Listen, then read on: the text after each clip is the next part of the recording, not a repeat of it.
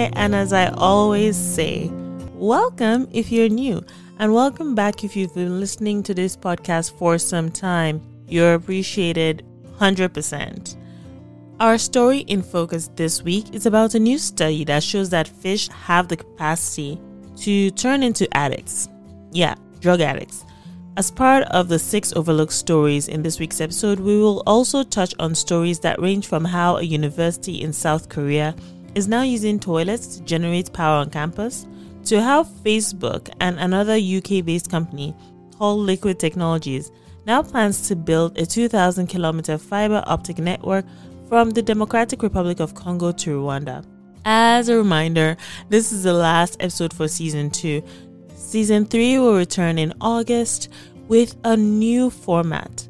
So, rather than having one episode with short stories, we will be transitioning to a longer style episode with deep dives into a single or at most two overlooked stories.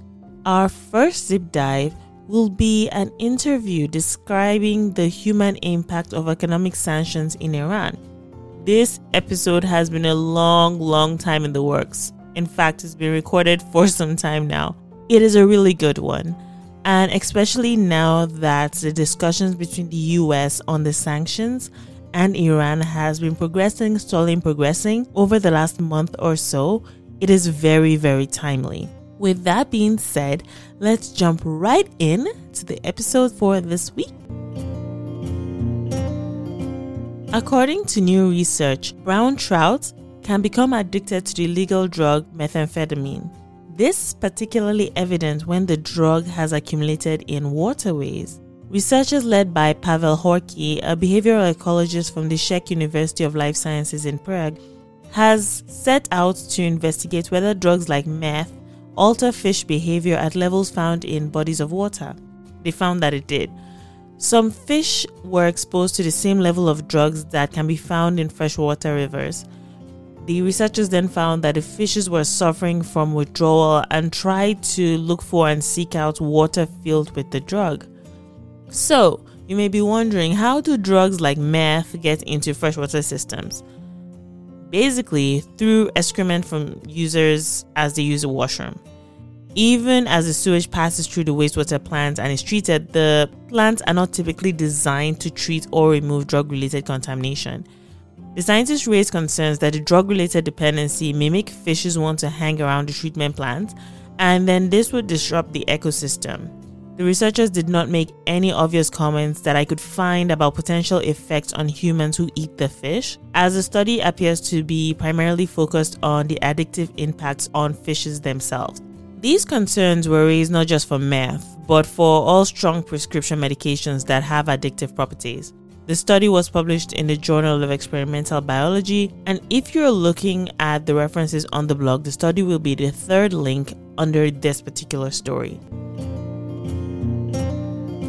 As listeners of this podcast will appreciate, we cover all kinds of overlooked stories here, from things that are extremely serious to stories like this one, stories that revolve around, you know, poo. Maybe some of you may need to put away what you're eating, but yes, we are talking about the good old number two in this story. Professors at a university in South Korea have designed a toilet that generates power from the poop of its students. The Uzlan National Institute of Science and Technology now powers its appliances through energy generated from the excrement of its students. Students can also earn a digital currency for going to the toilet. No, I wasn't kidding. The digital currency is called Jigo or Google. Um, I'm pretty sure that pronunciation is wrong, but it is spelled big G, small g, double O L, which means honey in Korean, and students earn ten jigul per day, regardless of how much they um, contribute. The eco-friendly toilet is called B V, and it was designed by Professor Cho Jaewon. It seems like the idea has been a pretty big hit with the students, so I suppose this is a good reason to eat a lot of fiber. What do you think about this? I don't mind it, but I would never, and I mean never, tell anyone just how much jiggle I have. I don't want anyone calculating anything. That being said, I have questions.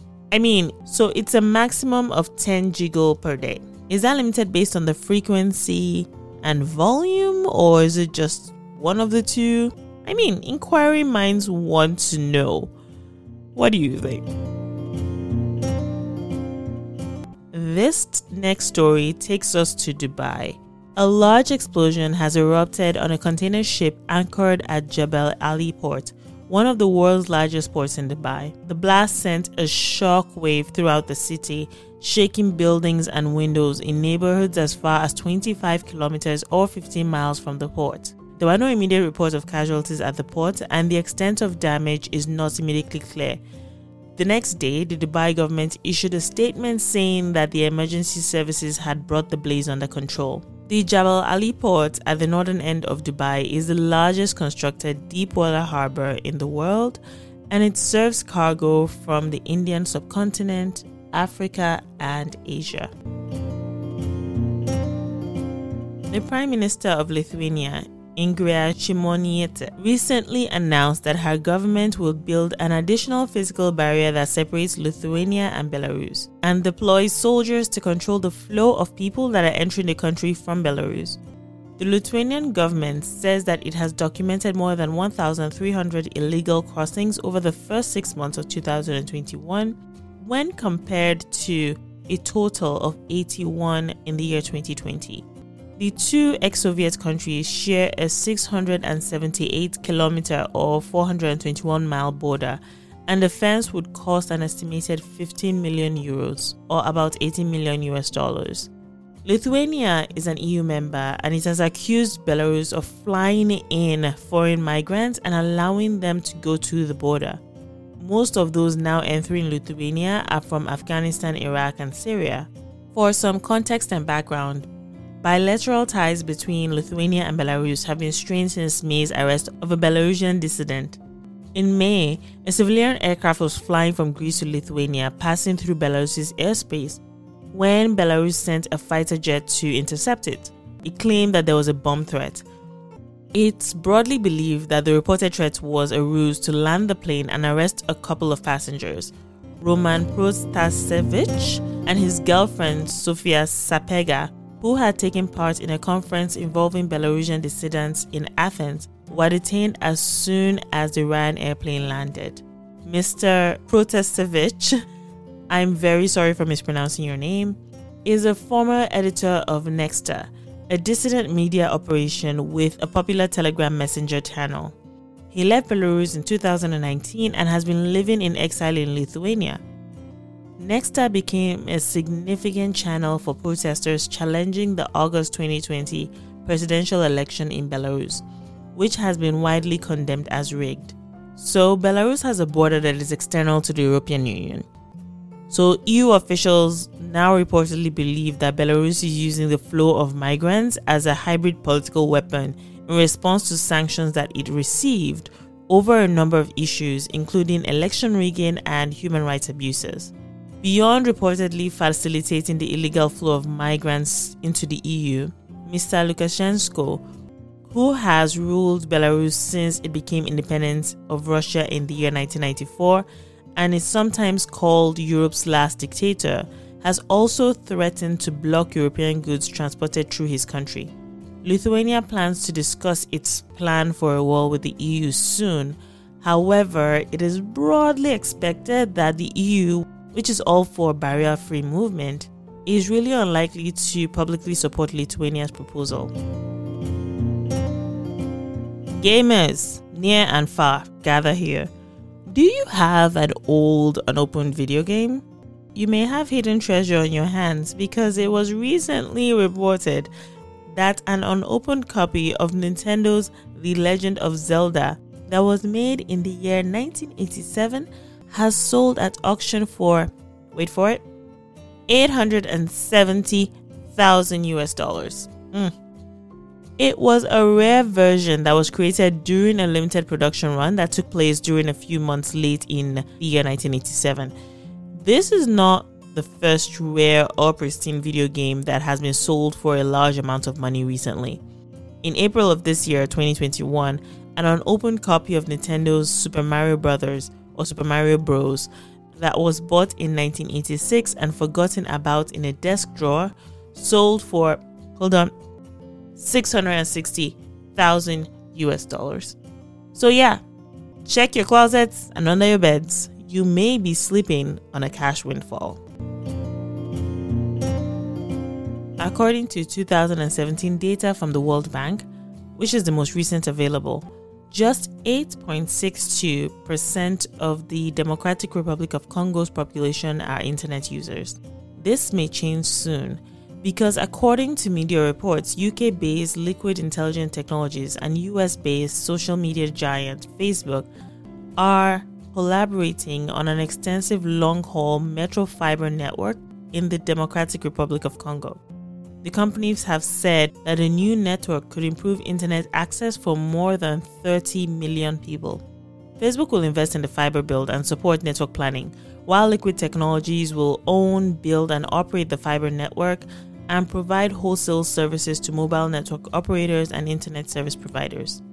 The new D R C fiber network will be part of a digital corridor from the Atlantic Ocean through the Congo rainforest to East Africa and onto the Indian Ocean, that Liquid Technologies has been working on for more than two years. It will connect D R C to neighboring countries including Angola, Republic of Congo, Rwanda, Tanzania, Uganda, and Zambia. The move will make Facebook one of the biggest investors in fiber networks in the region. The cable will eventually extend to reach to Africa, that is number two Africa, a major subsea line that's also being co-developed by Facebook. On a personal note, I have trust issues with Facebook on this particular topic, bringing network to millions and millions of people. But that is me. Let me know what you think. What do you think could be in it for them? Because I don't think anyone does things for free. Maybe I'm just overthinking this. Eh. Comments on our Instagram page or Twitter or Facebook. We're everywhere. Anyway, this is where we end the episode for this week. Summer is in full, full swing where I am, and in fact, we're in the midst of a historically severe heat wave. Air conditioning has sold out everywhere. So, no matter where you are, don't forget, use sunscreen, moisturize, and hydrate. Also, don't forget that the show is going on a break till August, and the next season And in the next season, the format changes to a bit of a longer deep dive style rather than multiple stories. I would love to know what you think about this change. It is definitely something we've been mulling over for a while, and I'm really excited about it because in as much as I do enjoy reading all the stories and researching them, sometimes there are some I just want to get into in so much detail that I think this is going to be very enjoyable for everybody. Anyway, with that, I sign out for the week. Enjoy your week, and if you want to, stay on for the outro. Bye.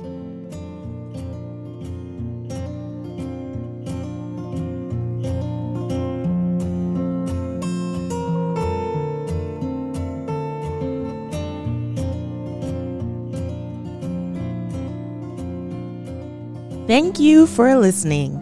Don't forget to tune in every week for a new episode. Overlooked is a Tunuka Media production, which also includes shows like Africa in My Kitchen, with more on the way. So follow Tunuka Media on Instagram, YouTube, Facebook, and Twitter to be in the loop. Until next time, have yourself a great week ahead.